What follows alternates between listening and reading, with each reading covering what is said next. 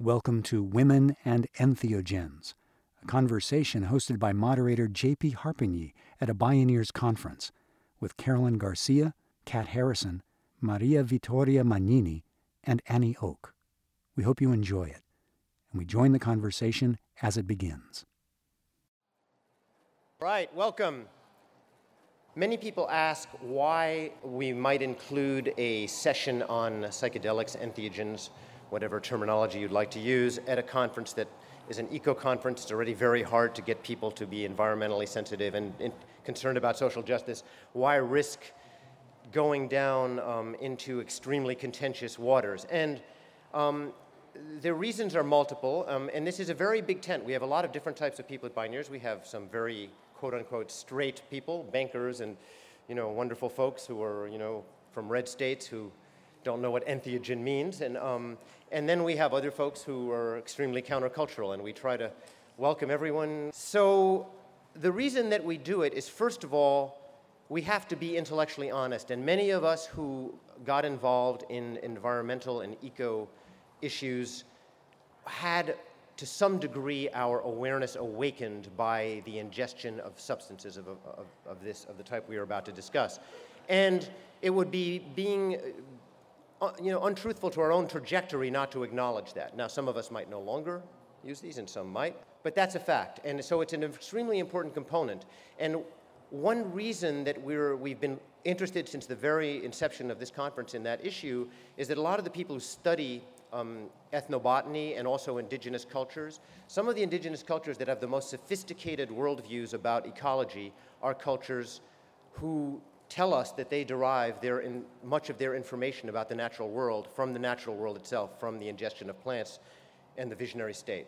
So we take those cultures very seriously. We have an indigenous tent here. We, we have a deep respect for indigenous wisdom, and this is a very important part, component of indigenous wisdom. So that's another reason that we feel compelled to delve into these areas. So let that be enough about that particular topic. The other thing is that it is a tricky area because, as you know, these are substances, not all, but many of them are prescribed. They're illegal in our culture, which is mad. Um, we had a program yesterday about the madness of the war on drugs by the great Ethan Nadelmann of the Drug Policy Alliance. If you're not a member of that group or any or another activist group and you're concerned with this issue, something's wrong, and you should be a member of the Drug Policy Alliance or some other organization working to change whatever your attitude is about drugs. Our current policies are totally mad, so that's. Uh, another point. So the genesis of this particular panel, I want to tell you a funny little anecdote as quickly as I can. I was at a conference in New York uh, 10 days ago, 12 days ago, um, about uh, legal research, medical research on psychedelics. And as part of that conference, there was a screening of a film about shamanism and, uh, you know, a lot of the talking heads, the usual suspects. One thing I noticed at the end of that film is there hadn't been a single woman in the film. It was all male shaman and shaman scholar talking heads. And then I came home late at night in New York, in Brooklyn, turned on the TV, just flicking the dials to relax. And I saw a bit of a documentary, which I'd seen a little bit of a few years ago, about the feminist movement and Susan B. Anthony and Elizabeth Cady Stanton, 1848, Seneca Falls. And I was really inspired and stayed up really late, which I do anyway. But I, and, um, and then the next day is when I found out that Jeremy couldn't make it. And the two things clicked together the reactivation of the fe- feminist, uh, what you know, what a testosterone-addled person like me can, can have a feminist consciousness was uh, awakened, and, uh, and I thought, we've got to do something on women and psychedelics. We have had all-female panels before, but it was when we had the 13 grandmothers here, and that was great, but we wanted people from our own culture. So I called Kat, who was hard to find because she's on a writer's retreat in Point Reyes, but she said, I know just the greatest women to represent this that you could possibly imagine, and they all happen to be pretty close by. So, this is a panel on women and entheogens, women from our own culture, and you know, I'm really excited to be able to do this. It's a first at Bioneers, and uh, we are co-sponsoring this with an organization that they are all affiliated with, which is the Women's Visionary Council, which you're going to hear about a little bit more as we go. This is a premiere, and I'm going to now introduce you to Kat Harrison, who's going to be the moderator of this panel. And Kat Harrison is probably the person, again, we don't keep statistics on this, who has spoken most frequently at Bioneers over the 20 year period. She's one of our oldest allies and stalwarts.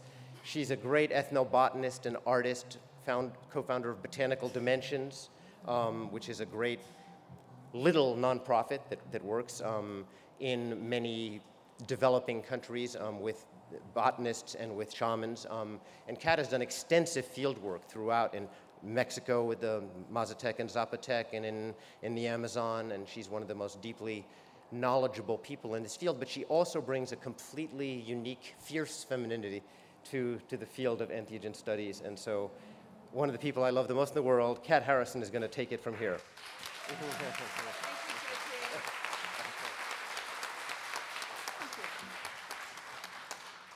Thank you, JP, and thank you, everybody.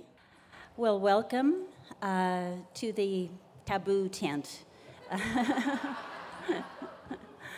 um, it's to the credit of Bioneers that they do continue to, um, as I was saying to my girlfriends earlier today, to acknowledge their roots and uh, that, that uh, psychedelics have inspired many parts of the the blooming uh, and, the, and the new kind of blooms that we've seen in our culture in the last 40 years.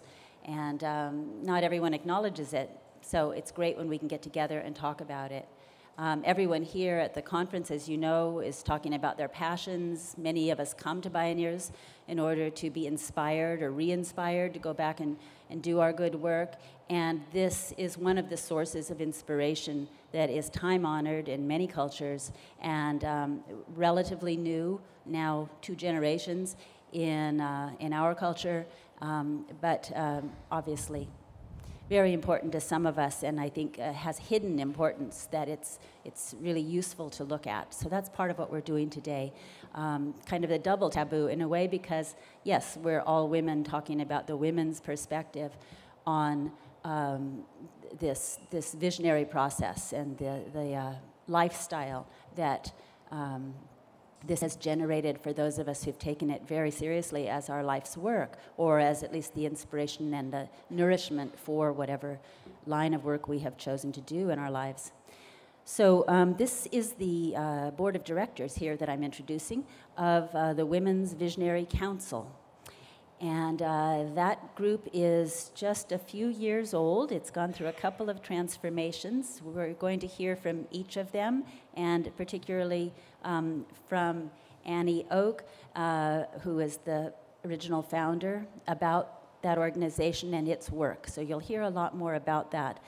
But um, I would say that we're all joined in, um, and I am not a member of the, the board, I am a happy recipient a former recipient of, a, of their grant program. They have a fund that, um, as they can, uh, uh, supports the work of women doing some kind of uh, writing, teaching, research in the fields related to vision seeking.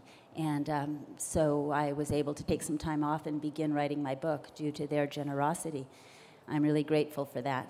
Um, these three women all have in common their brilliance, their intellectual brilliance, and also their big hearts. Um, that's what I think of, that's what I feel when I look at them. Um, they're moved to think about how they can help the world. And um, this uh, lifelong investigation into the plants and mushrooms and psychedelic substances of uh, various sorts has been a, you know, an ongoing source of inspiration and um, restoration, I think, when those of us who've been doing a, one kind of activism or another for decades, um, we get tired. And um, it's a way of sort of going to the well and remembering why you're doing the work you're doing. And I would say that this group is representative of that.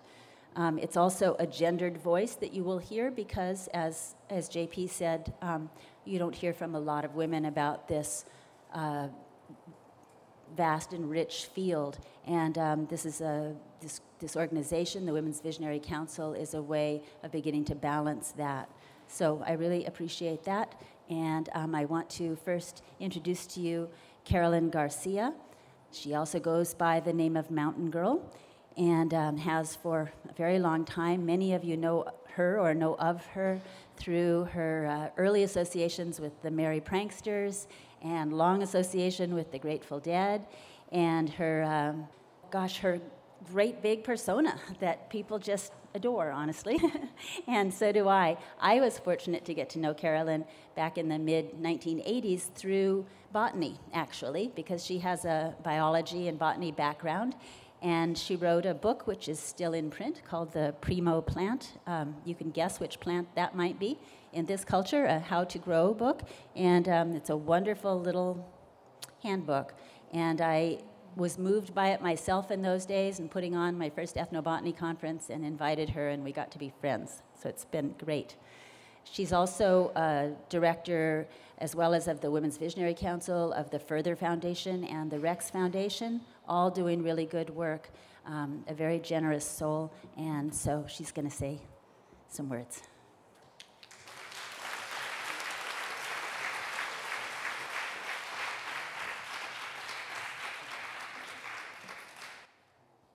Well, my little journey to this place today started really back in 1964, which, by golly, you know, 45 years ago, was uh, my first psychedelic experience as a, as a, uh, a lab assistant at Stanford University Organic Chemistry Lab. Um, there was quite a lot going on there at the time. There was Palo Alto was a very interesting place to have landed as a teenager. Um, there was just a tremendous ferment uh, with both with uh, in the psycho in the psychology community had gotten its hands on various uh, psychoactive substances and were experimenting both scientifically and privately and publicly. Um, the CIA, uh, the, the VA hospital, there was quite a lot of psychedelic research of various kinds going on in Palo Alto in the early 60s. Um, I just happened to fall into the middle of that without really realizing where that trajectory was going to take me. Of course, being a, a, children, a child of scientists, I had a scientific, a very inquisitive nature, a scientific inquisition, and I wanted to know exactly where all of this was going to take us. Um, and so leapt on the first opportunity that I had to explore.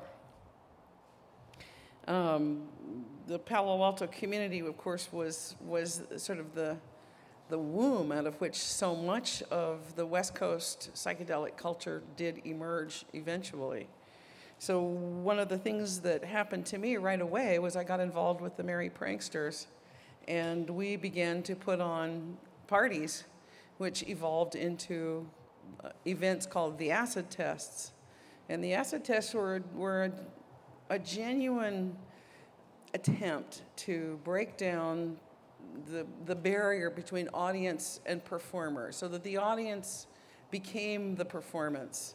So that personal, you know, your personal uh, journey over the course of an evening was all part of the part of the same deal. We were all there together. We were all performers.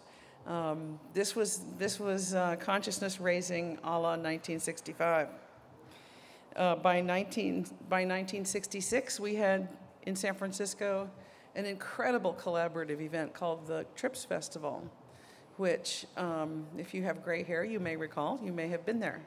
It was, it was one of those sold out events that everybody came to, everybody wrote about, um, with everybody brought stuff to. They brought their gadgets and their music machines and their lighting systems and all the all the toys and gadgets that they'd been working on sort of privately became, suddenly became um, in the public spotlight at the Trips Festival. But at the, around that same time, the pranksters began to get in serious legal trouble. And um, our founder, Ken Kesey, just fled the country. So we were, we were sort of left without a, without a program. And we went on with the acid tests and took them to Los Angeles, San Diego, um, and then we went over the border into Mexico to, well, we were sort of just moving quickly. and um, we spent six months in Mexico, relaxing after a very trying period. And um, when we came back, uh, the Haight Ashbury had, had begun to flower. And the Golden Gate Park began to fill up with people with kids and puppies and uh, free food and you know flowers and all of the of sort of the marvelous magical aspects of the early psychedelic movement.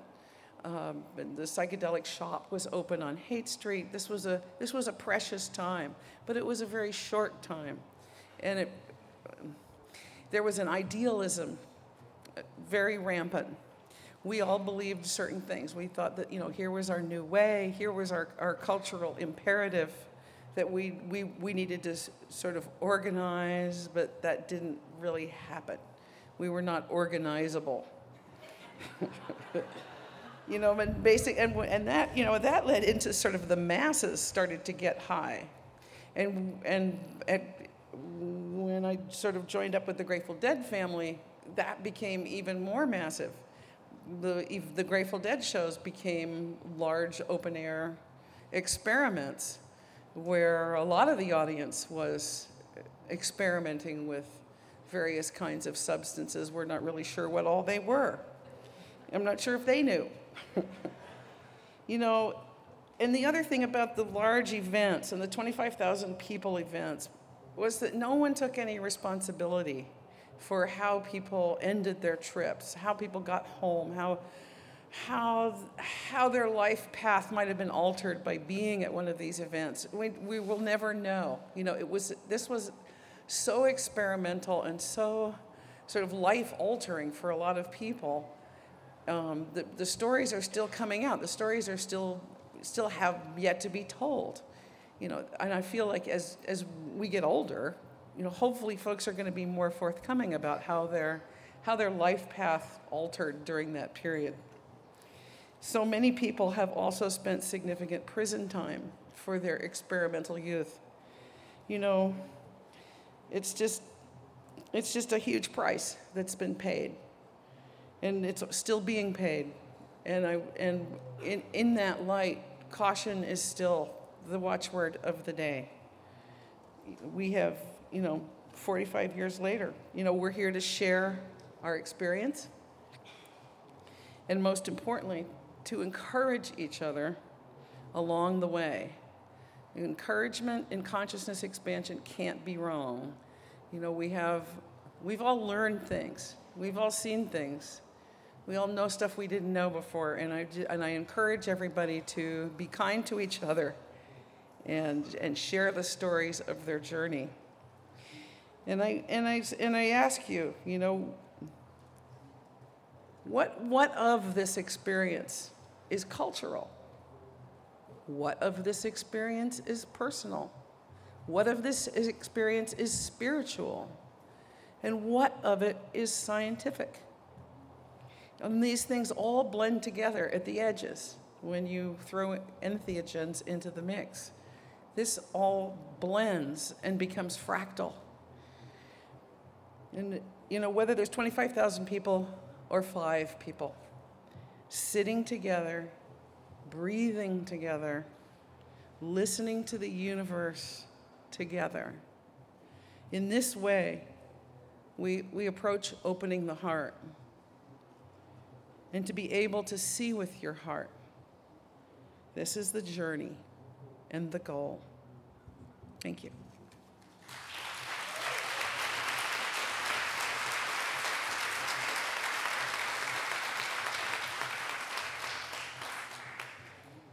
Thank you, Carolyn. Um, our next speaker is Maria, Maria Vittoria Mangini, also known as Hidden Mountain. And uh, she has a long history as a midwife and became then a nurse and has been a nurse for a long time and eventually um, worked through her PhD in nursing, writing her dissertation on the subject of those of us of uh, the earlier generation who had taken uh, psychedelics and how it had affected our lives. Her dissertation is called Yes, My Mom Took Acid. UC San Francisco, tough school to get through, and she did it beautifully on this topic. She's also a long time, uh, way back, right, from the origins member of the hog farm and Wild Oak Ranch and land manager of some sort there. And, um, and she's currently a marijuana researcher, medical marijuana, and uh, with a particular interest in pain management and alleviating pain, which more of us as we get older are also thinking about. So it's a really great um, adjunct to this area, the work that Maria is doing.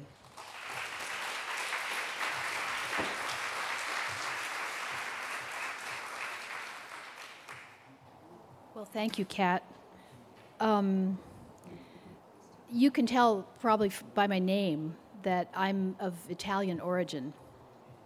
And uh, in my early upbringing, I was raised in a very comprehensive version of the Roman Catholic Church. I went to Catholic school until I was in 12th grade. Um, I was, or I was still in Catholic school, and I was still a member of the Sodality of Mary when I first took LSD because of that, I had a very well developed and grounded kind of vocabulary for describing certain kinds of categories of experience. I knew that God was in everything. I knew that God could see everything that went on in the world. I knew that there were times in the history of human beings in which people had had what were called preternatural gifts in which they could make themselves as big as the sky, or they could travel across time and place, or they could talk to animals. But that somehow those things had been lost. And, uh, you know, you could think of it as like the apple caught in our throats, you know. When I first began to have my early encounters with LSD, I was actually one of those people who went to one of those parties that Mountain Girl was talking about. I was 16 in 1966 I had never been drunk. I had never experienced any alternate state of consciousness other than sleep and dreaming. And I went to the Trips Festival with a woman from my Girl Scout troop who gave me LSD. And I would never have thought of taking, I would never thought of smoking marijuana in those days because I had been very carefully educated that if you smoke marijuana, you'd become a heroin addict but nobody told me any, and nobody knew anything about LSD, so I took it kind of without recognizing that it might have an effect on me. And I had an experience of such indescribable truthfulness that its truthfulness refuted every other bit of anything I had ever experienced up to that time. I remember thinking to myself, if this is not real, then there is nothing that, that could possibly be real. This is the most real thing there is. One of the things that had occurred to me during that time was that death, which I had been kind of raised to accept as a kind of going home in my Catholic schooling, but to be rather frightened of and to think of as a great sort of looming disaster that could happen to you, uh, was actually perfectly safe. And that that was kind of a, a big giggle that people had taught us about death in that way. But there were there were all kinds of other things that that sort of showed up for me in that experience, which because I had been given a framework for understanding certain kinds of human mind states, I didn't think of as losing my mind. I thought of them as being s- seated in God's lap. Um, now, just parenthetically, I'm going to sort of leave my personal history and talk a little bit about my research. I, um, uh, when I was writing my dissertation, one of the things I wanted to know was how many people in the age group that I was interested in, these are all people who would be now age 55 or older, had actually taken LSD. And there's 40 million people who are aged 55 or older who have taken LSD that we know about. Um, one of the other interesting statistics that I found out was that emergency room mentions of LSD actually peaked in 1971, but use of LSD in the United States didn't peak until 1974.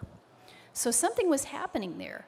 And what I think was happening is that there was developing what you might call an informed user subculture there were people increasingly who had had psychedelic experiences and who could recognize that what was going on for people when they were having them was not that they were losing their mind. And that in fact it was just a it was the thing that, that william james talks about when he says separated by the thinnest of veils you know it's like right there you could just reach out and touch it. And that's and that, that people could return to their ordinary state of consciousness maybe with a vision that they would bring back from the top of the peak where they had been of what the panorama of what was below might look like. But nevertheless, they could come back. Now, I think that's very important because I think that informed user subculture is, because there are so many of us, um, in, available to have a certain kind of um, impact on society. So you might ask yourself, where are they? You know, like where did they go, given that there are so many of them? Well, that's another thing that showed up in my dissertation to a certain extent, which was that people didn't not talk about these experiences because they were frightened, because they thought that they were going to be discredited, because they were afraid of being arrested. They talked about them because they didn't have relevance to the lives that they were leading in the here and now. And I want to say that for myself, not only did I have a context for these experiences where I didn't feel like I was going crazy, and so I, I sort of escaped the crash and burn thing that happened to a lot of my contemporaries. But I also have been fortunate that I've lived most of my adult life in an environment where there were other people who had had these experiences, who valued them, and who recognized that they opened a person to a certain kind of uh, capacity for insight, for vision, for creativity, for self expression, for open heartedness, for understanding that everything that is here on the earth with us is alive.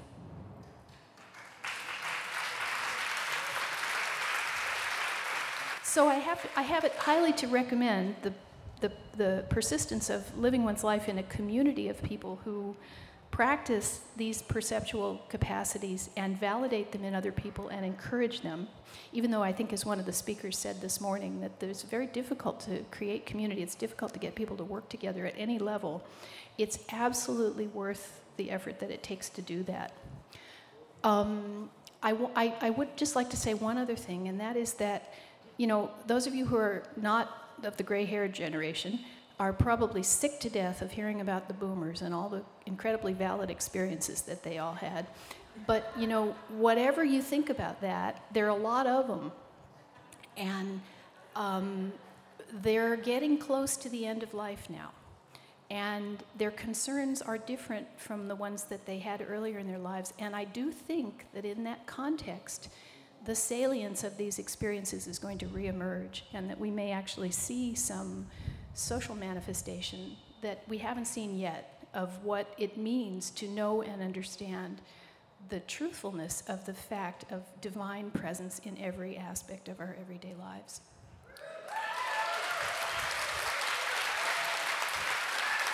Now, I said I was only going to say one more thing, but actually it was two. The other one, uh, Carolyn alluded to, which is that um, she talked about the cultural container. And I feel like that's an important thing to reference here because there are a good many cultural contexts in which these medicines are really revered. This is one of the reasons that I think so highly of LSD because I feel like we are the cultural container for the use of LSD. We thought it up, we, we made it up, and we're not using anybody else's vocabulary. We're creating our own vocabulary. And so uh, I'm happy to say yes, mom took acid.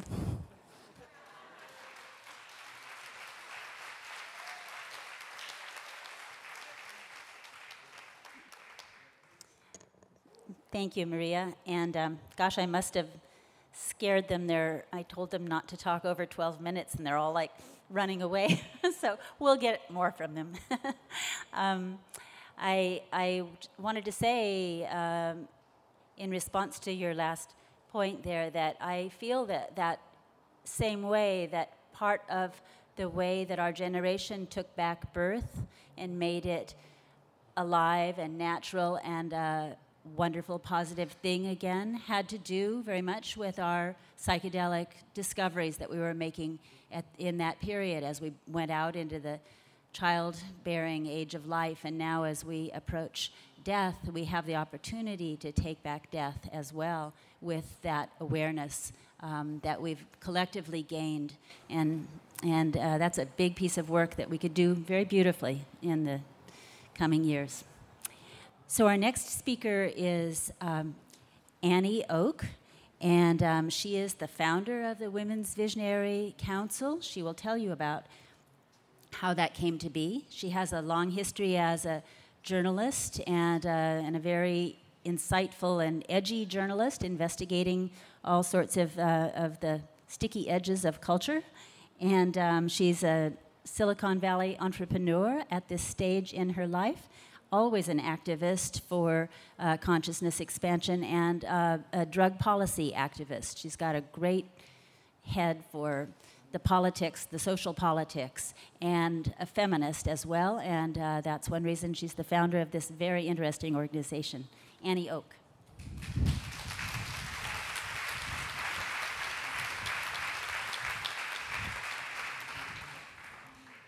I'd like to thank you all for being here with us today.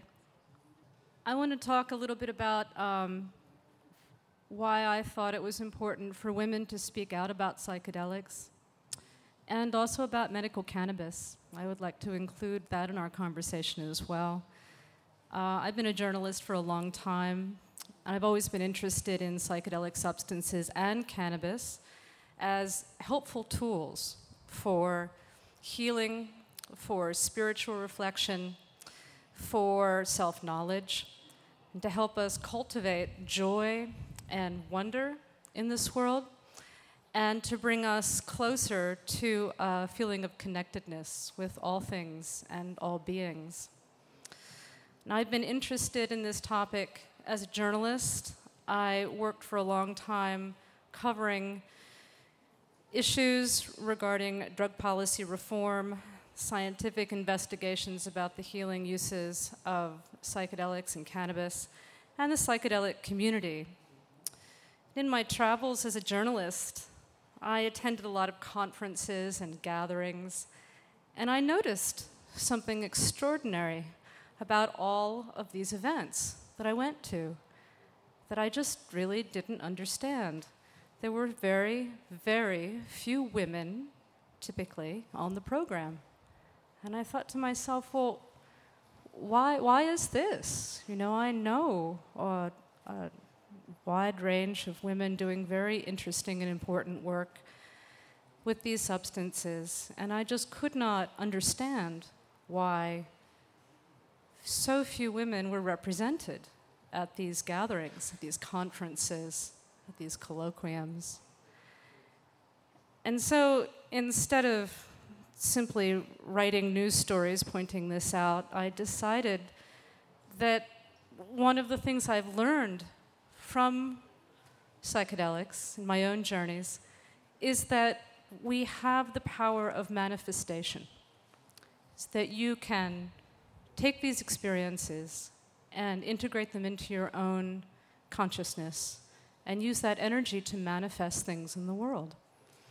So I decided when I retired temporarily from reporting three years ago to go work in Silicon Valley that I was going to tithe my income like my parents tithe their income and give that to the church, that I was going to tithe my own income, and that I was going to take some of that money and form a gathering called the Women's Visionary Congress, where women and also men, has always been open to men, to our male allies, could come together and talk about our experiences with psychedelics, with cannabis, and that women who were doing work in these fields could present their work, and that people could participate in discussions about their own experiences.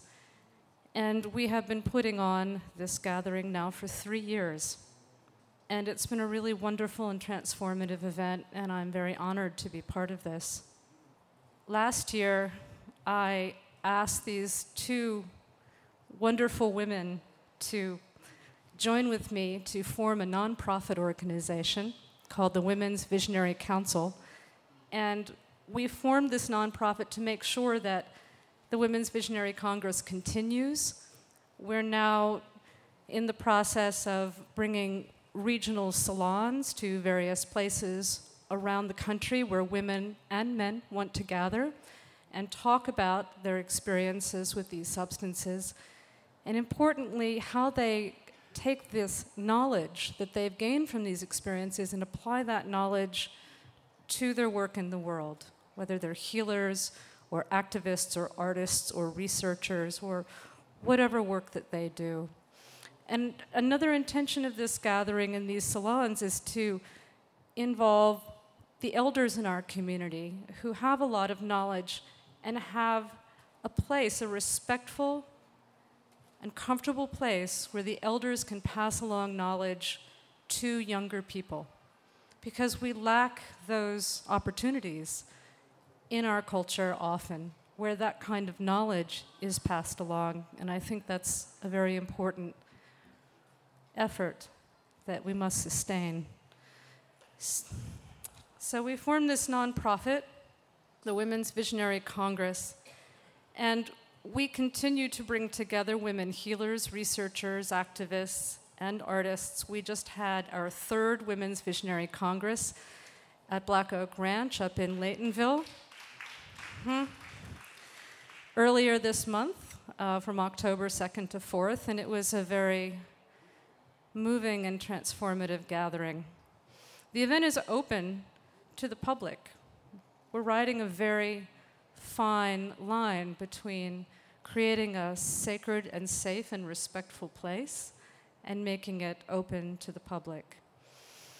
I don't do any mainstream press outreach. I've been a reporter long enough to have a clear sense of when the press is your friend and when it's not your friend. I haven't really felt the need to do that. We don't do a lot of marketing and advertising. Largely, it's a word of mouth event, and we also put out the announcement on mailing lists. And every year, 20 women and often a few men speak, and uh, about 20 men and women volunteer, and about uh, 40 participants show up. It's been an event for about 80 people. And what I've discovered in this gathering is there's a really strong desire for people to talk about their experiences, and there are very few opportunities in our culture to do that. And so we create and hold space for people to have those experiences and share that information. And especially, as I said, for the elders to really come forward and share their insights. Um, it's been um, an interesting journey doing this. Um, you know, the community of wise women who understand and work with plants is a community that has been persecuted for a long, long time. A long time. And it's very important to understand that we have a right to gather, that we have a right to speak, and that we have a right to really make it known that we are people who choose to change our consciousness and expand our consciousness, and that we are not criminals, and that we are not sick, and that we are not irresponsible people. And I think that's a very important message to carry forward.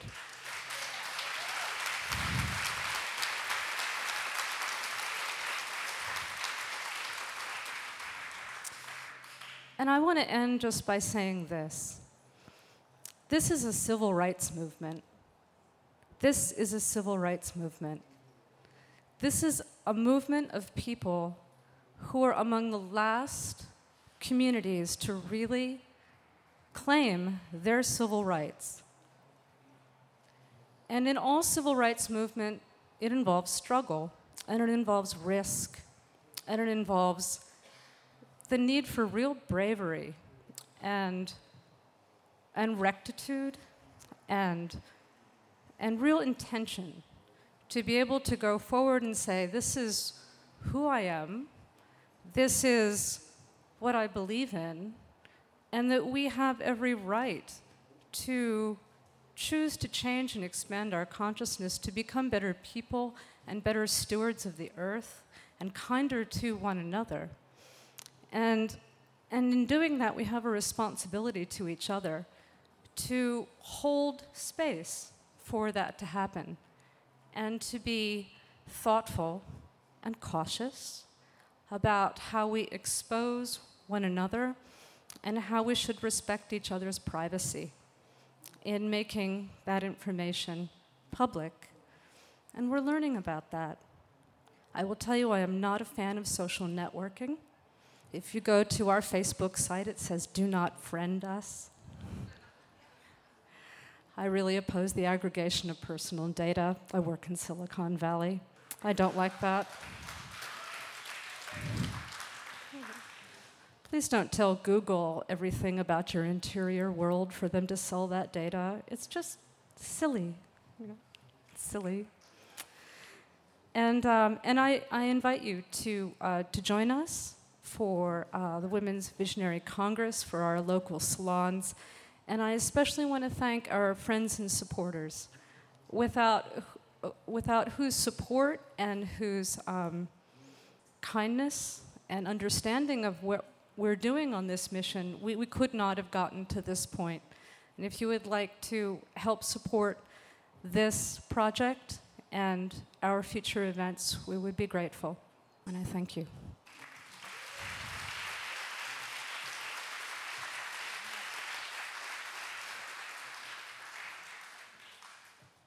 Thank you, Annie. Thank you, everyone, for your attention. I'm going to give a little talk and then we'll open it up to questions. Um, and I don't think you mentioned the website, did you? Uh, www.visionarycongress.org um, if you want to look up what they're, what they're up to.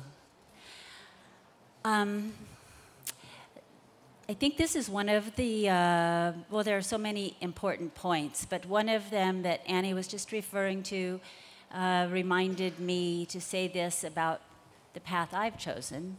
Um, wherever these psychoactive, spiritual medicines, as they're often known, these medicine plants and mushrooms occur in the world and other cultures, the people who take the risky choice of working with them and becoming visionaries and healers and guides for their tribe or their, their region, um, those people are respected. They become, you know, treasured, uh, the, the eyes and ears that every culture has traditionally felt they needed to help those who are not taking that path understand how to live in better harmony with their environment, with each other, um, how to go through the stages of life, how to be initiated into adulthood, how to be initiated into death. All of these things um, are part of the medicine person's way, and they're respected for it. So it's only the Americans and Euro Americans, I, I, should say, these, these uh, recent cultures post LSD, where yes, a medicine, I, I, I have said before, I like to think that all the medicine plants and mushrooms got together in the world because I'm, I'm an animist, so I really do believe everything's alive and talking to each other. And they all got together, and it's like, what about those Americans? They're not listening to anything, you know? And someone said, and then they said, I know, they need a pill. They like pills. so out of that, reality conjured up LSD, and now we're able to talk about these things too.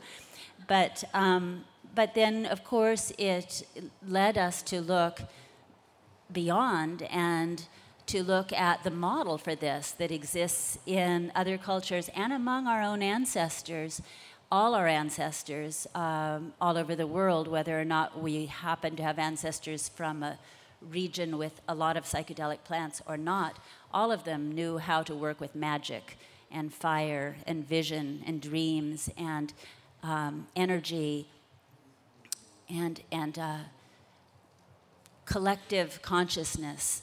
Um, and, and so we're remembering that in this halting way under the shadow of it being illegal and naughty and you know degenerate and all that stuff that gets tossed this way and yet as maria said some of us knew the moment we met it this is the real world this is what they say in the in the peyote way as they say when we're the Native Americans who do who follow that road say when we're on the peyote road, we are in the real world. The world we're in every day is the illusionary world.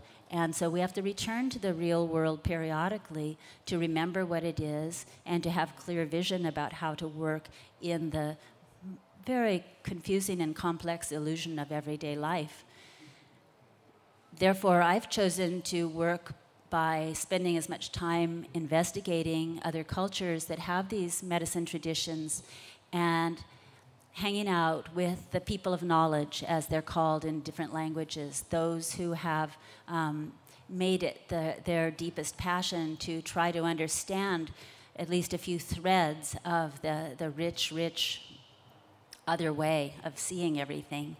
And, um, and my field work in different cultures and working with different um, experts and taking the medicines and praying with them and seeking vision with them and retching with them and all of those things that, that we do, cleansing, you know.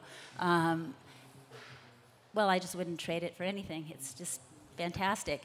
Um, but it, it's, I feel that um, I can still say this at this point in 2009 um, that there is so much value in these traditions of working with uh, psychedelic medicine that we could apply to our lives here and now if we pay more attention to them.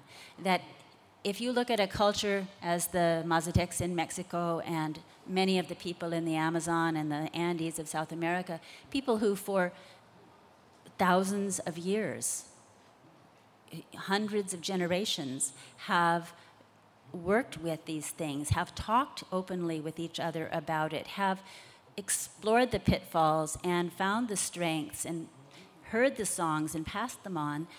Uh, it's just such an important model. It's not that we imitate them, that we do anything exactly like them, but the, the kind the ways of relating to that normally invisible and sometimes exquisitely present world, uh, are, those are archetypal ways. There are archetypal energies there, and things that actually, in different cultures, in my study of comparative worldviews, that, that I see are universal. And so, for those of us who are still who are younger and who are still exploring in this realm, I encourage you to realize that we don't all have to be um, just sort of like the first time in the car on the freeway and nobody ever taught us to drive. You know, it, it's, it, there are, actually are people of knowledge and traditions of knowledge. And now, 40 some years into it in this culture, there are some of us who, who have that knowledge too. But um, to educate yourself and to also know that you're working in, you know, a morphogenetic field, if you know what that is, a groove that's already been created in reality for this kind of work. And it's, uh, um, it just resonates through you and can, I always find, give me not only uh, rebalance me since the last time I visited that road, but um, one thing I wanted to mention is it's, it's, it is what helps us see nature. It really is how we tune in to see that everything is alive and in a grand conversation, and we're just a little part of that conversation. And I, I, I to this day, find that these medicines are just uh, dazzling with information about nature. And since this is an ecologically oriented group and our, we're probably all sensitive to those issues, um, uh, it's a wonderful tradition in itself that these people who have been doing this for so long also have been in tune with their environment, and it helps us to be more in tune with our environment. And on the human side, I find that the, uh, the mending, that's what I was going to say, that I look around at the people that I know and the, that I love and the work that I'm doing and my students, and, um, and I think about where there's a gap, where there's somebody who's hungry, where there's someone who's off balance, where just a little rebalancing might help them. And and th- th- I think of that as my mending basket, that I get out my mending basket during that session and I notice. I just really look and notice. And then just in your daily life, you weave it in. It's not, you know, it's, it's not really dramatic. It's more of a refining of awareness. And I think that's part of the tradition of these kind of medicines. So some of these ways that they have helped people in other cultures over a long time can be applied in ours as well. And, um, and it's part, I think, of the feminine way of seeing things to think about the garden, to think about the children, to think about the elders, to do the mending, to think about cleansing the people who are too burdened, and, and to do that for yourself as well. So, men or women, um, it's, uh, it's, the, it's a wonderful aspect of this work.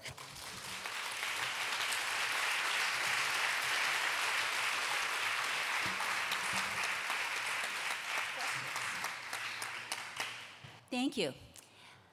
So, if um, any of you have either specific questions, do you want to place to a, one of us or to all of us? And it's my job to kind of hand the questions around. Um, line up here at the microphone because we are being recorded, so you don't have to give your social security number. And um, keep it short, yes. We all love trip stories, but not today on your microphone, okay? and um, and if you want to just offer a topic for us to, to, discuss between ourselves in front of you, we will also do that. We like to talk. Okay, thanks. What's the first question? Well, first, first I just want to say I'm delighted and grateful. I had no idea that this was what this was going to be about, and it's wonderful. And uh, uh, um, experience with these medicinal plants and, and drugs are all, were really a part of my early life and informed and inspired me and, and taught me many things. And one of the places I went and experienced it was in training in Montessori education in India and learned that Maria Montessori's dissertation was on psychedelics, hallucinogenics. And I, when I was learning that, I thought, yes, one of her biggest message was really look, look at the child. And a lot of her theories were based on really seeing the development stages and all of that of the child. Anyway, and it, and that those experiences also inform my art today as an artist. Mm, so, thank, thank, you. you.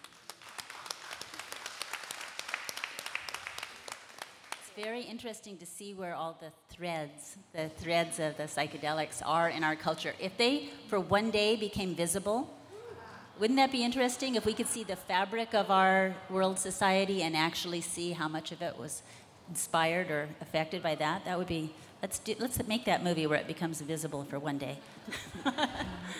yes, hi. hi. Um, that was really amazing what we just heard. and th- thank you for being here today. i am so excited that there's a women's panel on this. And my question is about um, nursing mothers and um, do we abstain? or is there any information or experience about um, if you can do any of these experiences while you're nursing or while you're pregnant or any of that? I'm just abstaining right now, but I'd like some information about it. Well, I can address that from a personal point of view. Um, nursing while high is uh, pretty pretty intense. It's very physically intense. Um, it, uh, it, it's very memorable. I don't think I did. I only tried it a few times. It was just it just didn't you know it didn't seem quite right to me. But I don't know about whether the um, whether the actual substance comes through the milk ducts or not. And I'm going to defer that question to Maria. That's a big question, and it has a lot to do with what substance you're talking about. It has a lot to do with the pH of milk, with the pH of your blood. That's a, it's, it's, a, it's a very difficult question to answer in a general way.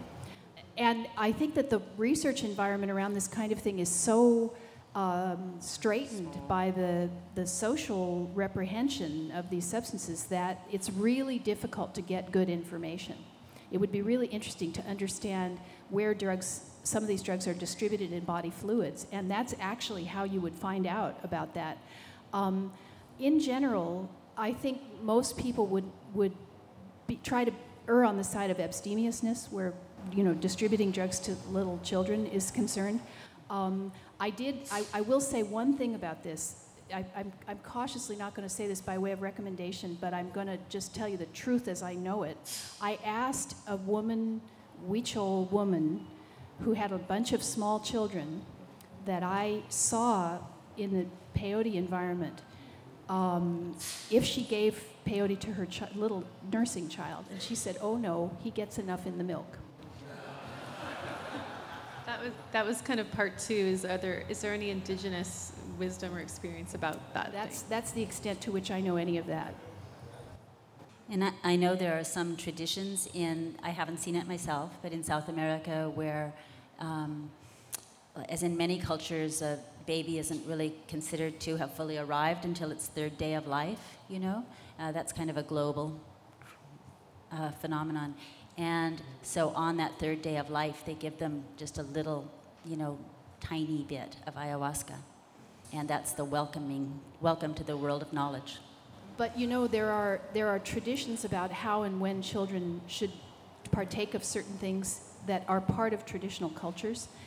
Navajo children don't consider, aren't considered to be really fully here until they laugh, for example, and that's when they start feeding them corn and salt and other things that people eat. Mm-hmm. So I think that's a big question, and I don't think I have an adequate answer for it myself.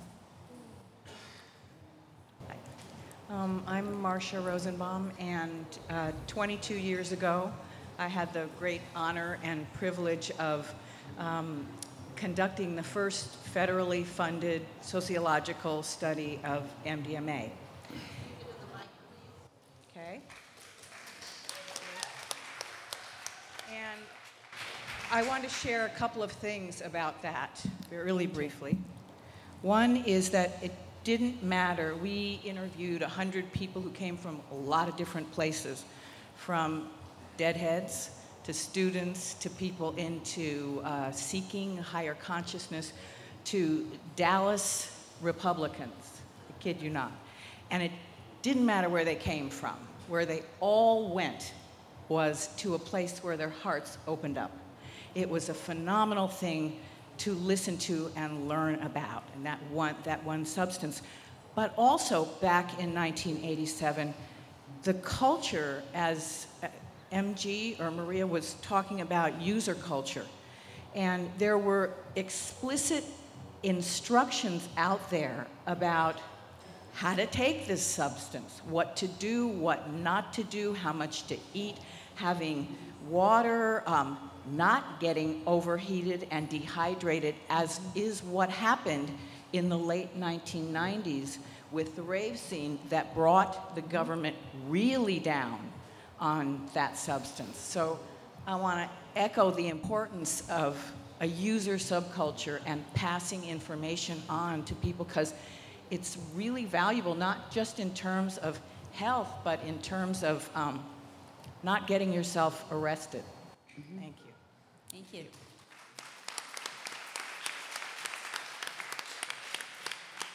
I, I, just want to say that um, in, I know in at least one of your congresses that you've had harm reduction people there, and that whole concept of harm reduction, where these substances are out there, all sorts of them, and they need to be, uh, the knowledge of how to use them and what to do and what not to do uh, needs to be there too to go along with them. Yeah. And I'd like to mention the Erowid.org site on the internet, which has a lot of this kind of information um, it's one of the most visited sites by, um, by law enforcement as well, as everybody is sort of on a learning curve um, along with the subculture about all these different substances that have appeared in the last 40 years.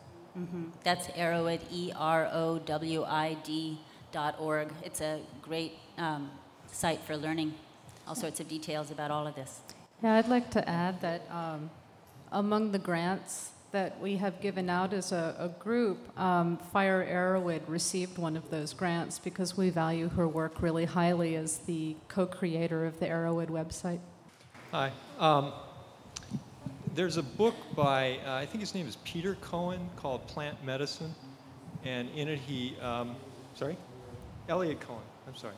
Um, in it, he, he says that um, homeopathy and, and shamanism arrive at the same information by different means. In, in homeopathy, they do it by provings, where you take the substance and what it causes in yourself, it will cure.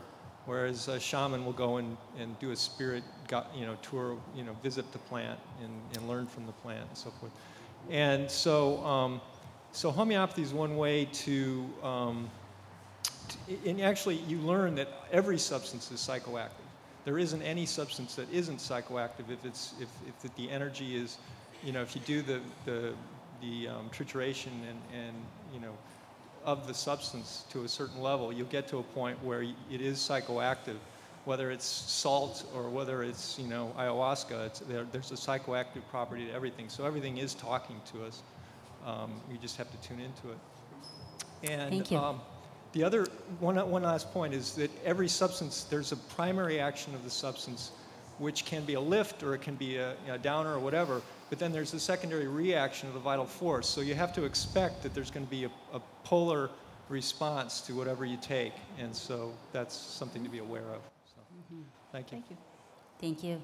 Um, yeah, I found in uh, the traditional cultures I've worked with that they all think of um, a session with one of these plants or mushrooms as a great opening. You're opening yourself up, you're opening the top of your head to the spirits from above, you're opening yourself, all your senses and your super senses to the world around you. And so it's very important for three days after a session to reseal yourself. And um, they drink certain kinds of teas that are the antidotes. Cinnamon tea is what you drink after mushrooms, for instance, because it's warming and closing. And you try not to go out. You try to stay in and just be quiet and be with it and not open your door up to strangers and not be in chaotic scenes for a few days because you're vulnerable. You want to be vulnerable to get the knowledge. That's the whole point. Become as vulnerable as you can. And then to be safe and wise, uh, don't let yourself get sort of polluted by the chaos outside. So that's just like practical knowledge that we should have in our tradition as well, in our still fledgling tradition. Kat, Yeah. I, I think that actually speaks to the former question about exposure of children either through milk or some other kind of method. Robertson Davies, whom I think some people would say was the most um, uh, pr- prominent or wonderful Canadian novelist, in whom I, whose work I really love, once said, "It's useful to, to become somebody before you set about trying to become nobody." And when you talk about the psychedelic experience mm-hmm. as a as an opening, you think about how open little children already are. It just doesn't seem mm-hmm. like they really need to be a lot more open than they are already. They're in a buzzing global sensorium that isn't organized very well. So I think that's got something to do with it also. Mm-hmm. Thank you. Yes. Hi. Thank you so much for making yourself available as elders um, in the North American community. Hello. Um, You can tip it. I really value what you're offering, and my path has been inspired and informed by my initial and continued use of plant medicines. Um, but I feel like young people have this sensation of being pioneers, like they they don't have elders that they can look to unless they travel to South America or travel somewhere. Um, so they end up, you know, reading a lot on the internet and reading a lot of books, and I happened to do that. It was an intellectual sort of exploration, but it was sort of alone, and I didn't feel like there was community around it. Um, so I guess my questions are, how, as the ne- as this generation and the next generation, can we carry on the work that you're doing in a way that um, encourages not only an intellectual expansion and respect for this work, but um, the heart-centered aspect of this work. And and I look at um, what I've read and what I've heard stories about the initial psychedelic pop in culture, and I wonder um, how can we inspire some grassroots level of uh, creating a shift and an awareness of the potential of expanding our consciousness and the sense of responsibility to all life that comes with that. Good question. Ooh. well, I was um, reminded that, um, just to paraphrase P.T. Barnum, there's a seeker born every minute.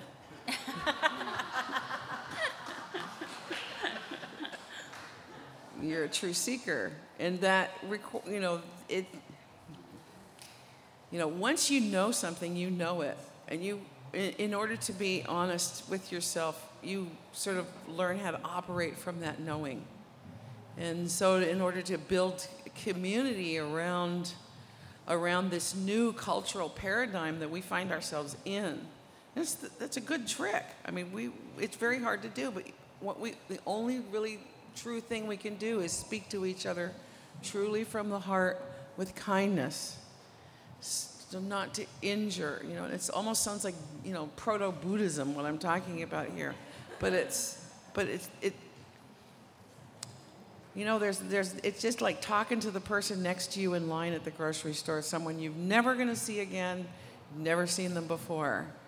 And, and looking at each person honestly and openly with your, with your full senses, all your senses, and using that, and you'll find a way.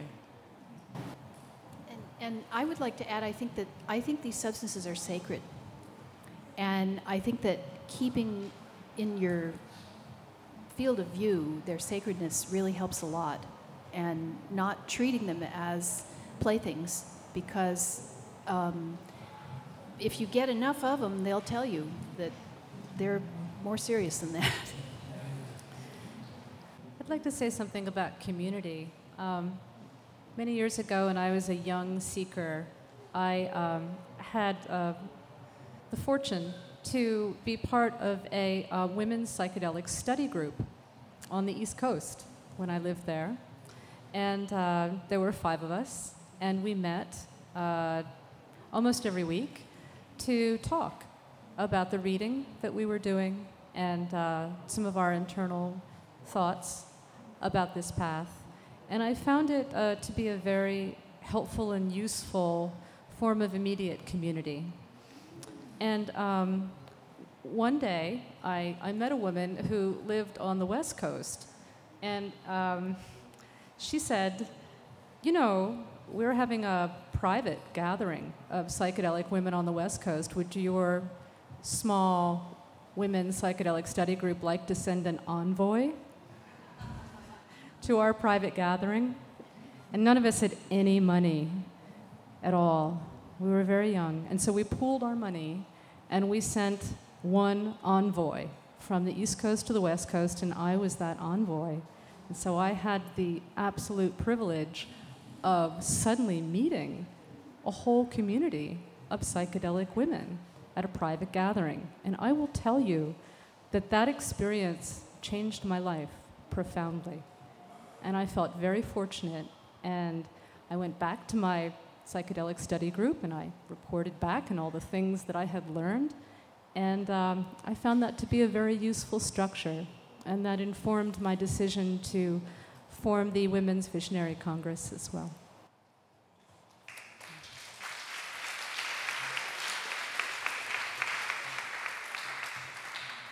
My question might not be as relevant now based on what you just said, but I, I, I was kind of wondering um, research, if it's to be believed, shows that the first introduction to drugs or alcohol uh, for most girls is their boyfriends. And I'm wondering if, if that's true, and I know it's not disaggregated by psychedelic, but you had mentioned earlier um, the relative rarity of women's voices in psychedelic leadership, research, promulgation. Um, I guess my question is aside from the fact that we are in a patriarchal society, if we can set that aside, what are the other reasons for why male voices dominate this field so much? I actually think that there are a couple of, of reasons why um, you see relatively few women speaking up about psychedelics in public gatherings. Um, one is that um, women as a group are more vulnerable to legal prosecution. They have children who could be taken away from them, and that sometimes happens in legal cases. We know that. They have licenses to practice as healers, and those licenses could be threatened. They make less money in general, we know that, and therefore are not as able to hire strong legal representation to defend themselves. And if they are harassed or arrested by law enforcement, they have less information to trade. You know how the system works. You become an informant, you give us information, and we let you go. Well, often women simply have less information to trade. And in addition to that, you know, there's a very long tradition of women with this knowledge being the subject of serious harassment. And there's a really deep, quiet subculture that has formed for hundreds and hundreds and hundreds of years. And we all know this. And it's, a, it's something worth remembering and remaining cautious about and thinking about carefully. Maria? Um, I think there's also a contribution to be made by the idea of trying to organize a conference around sci- scientific approaches to this um, experience and phenomenon. And the notion of what counts as science in Western culture is pretty limited. I think uh, a lot of people who had come to a, a, a, meeting like this one recognize that indigenous science is quite rigorous. It has quite a lot of rules. It's very likely to produce reliable data, but it's not the same thing as empiricism. And I think that if you have a, uh, a, a, a field of presentation in which the, the standard of what counts as important information is empirical information, you're going to you're going to get the answers to the questions you're asking. Yeah, and I think women have just generally taken a support role and are, are less likely to boldly stand up and state their position. They're a little bit more circumspect and careful because, as Annie said, they have quite they they feel more grounded in the community and feel like they have more to protect. And, um, but we've, you know, I, I certainly didn't wait around for my boyfriend to try stuff, so. Mm. you know, I, I think that, you know, I think personality types uh, are, are definitely a part of this thing, that, that some people are just bound and determined to try something new. And uh, those, those hopefully, those women we hope, will speak up and, and be part of the general conversation. And I'd like to um, address a, a, hopefully positive tangent off that good question, which is um, one of the trickiest uh, parts of this taboo territory is parenting, if you're a psychedelic parent or a pro cannabis parent, and you have children coming up into the preteens and you know they're getting, you know, some incarnation of just say no at school and you know that they're going to meet it behind the barn which is the tradition you know in our culture for trying out new things kids handing it to other kids. So talking to your children or for some of us it might even be grandchildren um, about how there are these very powerful among you know the whole all the kinds of pills that are out there now and all that there are the, these kinds that are psychedelics and telling them about this category and that there are traditions and it's considered sacred and it's very powerful and there's a way to do it and a time in life. It's an initiation into adulthood.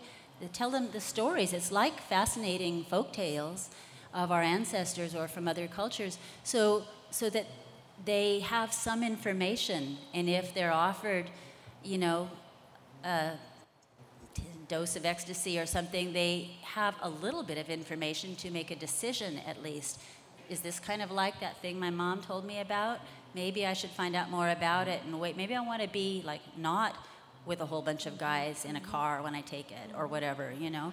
And so, but that's where we have to be brave enough to walk our talk or one of the very I, I learn a lot in little aphorisms. That's what comes to me and how i remember things. And i was in i was very young when i in the psychedelic era when i first got the one show what you know. And and so what we're learning from these things over the years it's our responsibility i think to show them. And we don't have to be big and loud and you know overwhelming about it but walk your talk is is a more recent version of that and that's with your children as well. Thank you so much. Um, there's a popular myth that substance use will lead to abuse and addiction, and we all know that that's not the whole truth. But at the same time, myself and my community, I've seen so many of my peers go from the open minded idealism of consciousness opening to using cocaine and heroin and, and other drugs to become jaded and numb how can we do you have any advice for how we can in our communities protect the sacred nature of these drugs without being alienating or sanctimonious or judgmental it's hard to know what drugs are going to get people into trouble and what people are going to get into trouble with drugs And uh, people do actually come to me in a setting like this one, not uncommonly, and ask me, should I do this? And I think that's like asking somebody if you could kiss them. If you have to ask, the answer is no. So I, I think that's something that, that we could work to help people develop is the ability to, to what do the Sufis say? To heed that voice that constantly cometh from within. Mm-hmm. Discernment. Mm-hmm. Discernment as I think one word for that too. Yeah. yeah. Anyone else? It's just, you know, that is a path that people take and they go from from the high and the light to the to the laid low and and gutted and, you know, brain practically dead. I don't know why that happens. I never wanted to do that. I don't get it.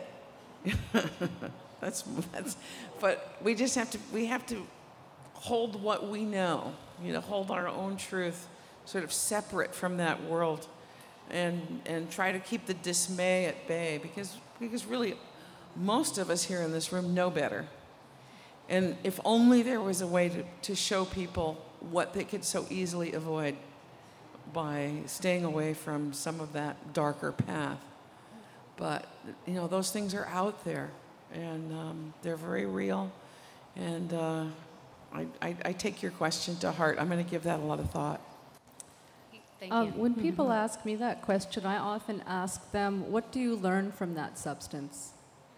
How has that substance enhanced your life, helped you manifest what you want in your life? And when I'm at cocktail parties and people offer me alcohol, I'm not a big fan of alcohol. I say, You know, it's such an inferior drug. it teaches me so little. I really prefer cannabis. Could we go and smoke some cannabis?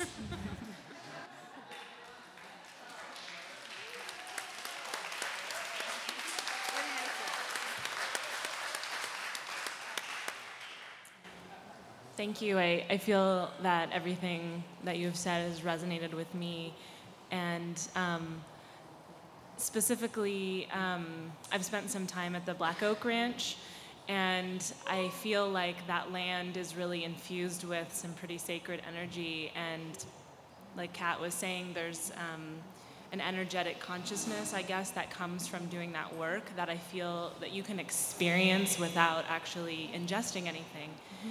And um, so, my question, I guess, is kind of relevant to the last question, um, just about being able to experience the benefits of the knowledge that plant medicine provides um, from the experiences of people who've gone before, and just increasing our sensitivity to communication with plants because. Um, through the Women's Herbal Symposium, we've done a lot of sham- um, shamanic work with with plants and not taken anything. And I feel like I've been in a lot of altered mm-hmm. states um, just from gathering with women. And so I'm curious to hear from you, women, um, other experiences or, or perhaps rituals um, or practices that you use that don't involve ingestion that you've learned from the plants that you've um, used. Mm-hmm. For me, real deep psychedelic experiences need to be private. I am not really too eager to have them in a, a group context, except in a very carefully selected, structured environment. And uh, that's almost never um, available in, in our social environment. So, but what I think, you know, I, I keep throwing out all these quotations, but I think this one is Alan Watts, who said, uh, when you get the message, hang up the phone. Um, you know, you can recognize that there is a perceptual capacity.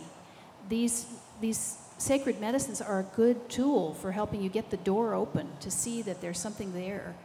But once you have seen that, you still have to do the work of developing the ability to function in that perceptual reality. And you can do that. The, the, the if you it's like going back to the I Ching over and over and over. If you keep if you don't pay attention to what you got the last time, you might get an, an answer the next time that's like, what are you doing here? You know? Like you didn't you weren't listening or something, you know? And I think this is sort of susceptible to that also. I think you have to do the work. Mm-hmm. And I think there's a tremendous amount that you can do with in the world of plants uh, with no enhancement, personnel enhancement whatsoever. It, you know, for me, plants speak loudly once I slow down enough to listen. But the whole thing about slowing down is you really have to slow down a lot. You have to stop and just stand there and look at the plants and just wait for the information to kind of flow in. And it, it takes some time, but you know, they're speaking to us all the time. And especially having been just been at Black Oak Ranch, there is definitely some some strong plant energy there. We were we had acorns just raining down on our heads, begging us to take them home and plant them. Please, please, said the oak trees, take our acorns and plant them because our environment is constantly shrinking and we want to live as a species. And so that really is our job as the great plant disseminators to help these plants live as, as beings, as part of the earth and the biosphere and so on. We are now the people that carry that. We carry that burden of, of looking after these plants. I'd like to add that when we, we gather um, at the Women's Visionary Congress, we recognize that medicine plants and other psychedelic substances are not the only way to attain altered states. If you are able to enter an altered state through prayer and meditation, or yoga, or sex, or chocolate, we just had some chocolate. So we're in a slightly altered state up here. Um, then good for you. The question is what do you learn from that altered state, and how can you apply that wisdom to your life? And I'd like to give a little part of an answer to that um, too, because uh, I think part of the question was what do you gather when you're in that state that affects your life in relationship to plants or other things when you're not in it? And um, I'd say, you know, well, we, we all think of it as a journey, and part of that journey is is the gathering, learning while I'm out there, and there are um, these time-honored universal techniques for for dropping in, as it's called, for dropping deep down inside, for invocation, for smudging and cleansing, for the feeling of being cleansed by a wing, by herbs when you're in that state, if you really tune in to, you try these things or have someone do it with you and you treat someone else and they treat you during that state, you learn kind of the, you know, the underground river of that action in that time when you're in that state. And then you'll always know it. If you never took a psychedelic again, you really learned how to smudge someone. You really learned how to let go, how to surrender, how to feel trust in the universe for a few minutes and what that feels like. And you can return there then whenever you remember that it's possible for the rest of your life. So there are, there are things to be learned there that I think can be learned in a really deep and useful way and then carried on. I find I have to watch that actually. That, you have to watch that, that? that? I have to watch it because, like, I'm sorry, Grateful Dead music. Uh, you know, like, I can I can listen to I can't listen to it in the car because I would drive off the road. Um, I, I, the thing I was really thinking of though is a peyote fan. If you've ever held a peyote fan, there's a sound that the feathers make where they kind of squeak together. And it's just about the most psychedelic sound in the world. It's just like you just shake it like this and it makes this little squeaky sound and you're out there. Well, don't do that while driving. yes. Do any of you have knowledge of indigenous use of peyote during childbirth? That's what I was talking about when I said a cultural container. Yeah. I, I feel very confident. I used to go out in the Native American community as a funder for a foundation and give out money, and I was perfectly happy to represent the, fo- the foundation in the Indian community. But I told the foundation if they wanted representation from the Indian community, they had to get some Indians to talk about it. And I would suggest that the place to find that out is from somebody who has peyote wisdom that's part of their tradition. Yeah, I had an experience. I've had, as a midwife, I've had a few clients that have been involved with the Native American church and spoken of their past experience taking peyote with birth. Myself, I'm not comfortable with it because. Are, are you a midwife? I am. But I'm not comfortable with with it because I don't have that knowledge. And so if somebody's taking peyote, then I can't use my herbal tinctures, I can't use my homeopathy. You know, the, the allies that I'm familiar with, I don't know how to do that dance for them or how it would work for them. And recently, I had an experience where somebody in desperation before a transport drank quite a bit of tea and ended up with back-to-back contractions like I've never seen. Mm-hmm. You know, and it just this for her situation, it was very disturbing. Mm-hmm. And it wasn't with my agreement, but I I just wondered if you knew it. I mean, of course, go to the indigenous people and this was somebody who had received information, casual information, mm-hmm. from an indigenous person. But you know, this theme, this theme keeps coming up. This is yeah. not a light matter. This is a heavy matter. Yeah, it's so a very heavy matter. Yeah, we'd like you to come and find us after the after this show and talk to us a little more. Okay. Yeah, because yeah. we actually have to stop. and we're overdue, and we have to stop in maybe one more question. Yeah. Uh, one more can come, okay? They said we can go to 10 uh. Thank you so much. I want to thank you and the Little Medicinas. Um, I live, I've lived in the Emerald Triangle for a long time, and I kind of like to invoke John Mohawk in this question because he would often talk both about tobacco and corn and how when you abuse and misuse the gods and goddesses of the plant world, they come back and bite you in the butt.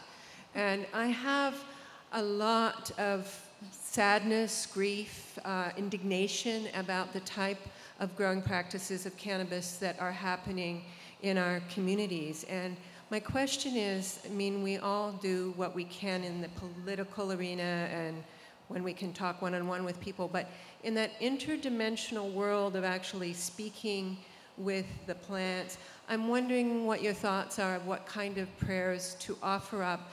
Um, to really acknowledge this and to really ask for forgiveness. Mm-hmm. Mm-hmm. Yeah, I'm not sure I fully understand your question. I, I what I want to say is that. Um, well, I, my concern is that be, besides all the wonderful things we know about cannabis, mm-hmm. that because of these gross abuses, that sh- mm, the her willingness to be aligned with us um, may change. Ah. Hmm. Oh, cannabis. It's the most Christian of plants. It's so kind, it's so feminine, it's so beautiful. It, I share your dismay about some of the, some of the growing practices, um, organic from the core. And it, it just, it seems to me that your prayer, your concern, your consciousness of this, all you can do is speak your truth to, to, to your, whoever you come in contact with who might be, who might be growing or, or uh, getting ready to grow.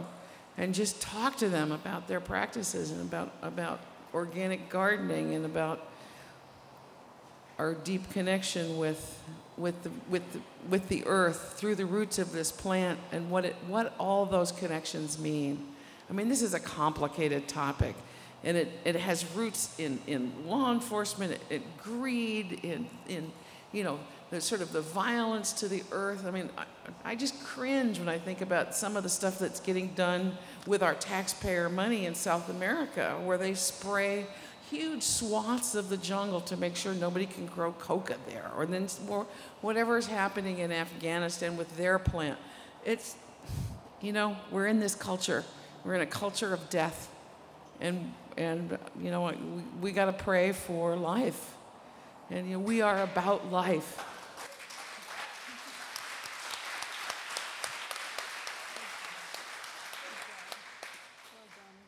Yes? I think it's hard. I, I won't even try to top that, but all I'll say is that in the next few years, when cannabis prohibition ends in the state of California, and it will, it will, then this conversation will move forward into a new and interesting place. Mm-hmm.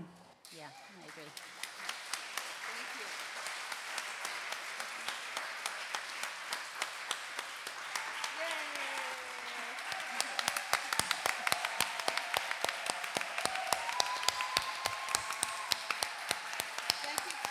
Thank you, Kat.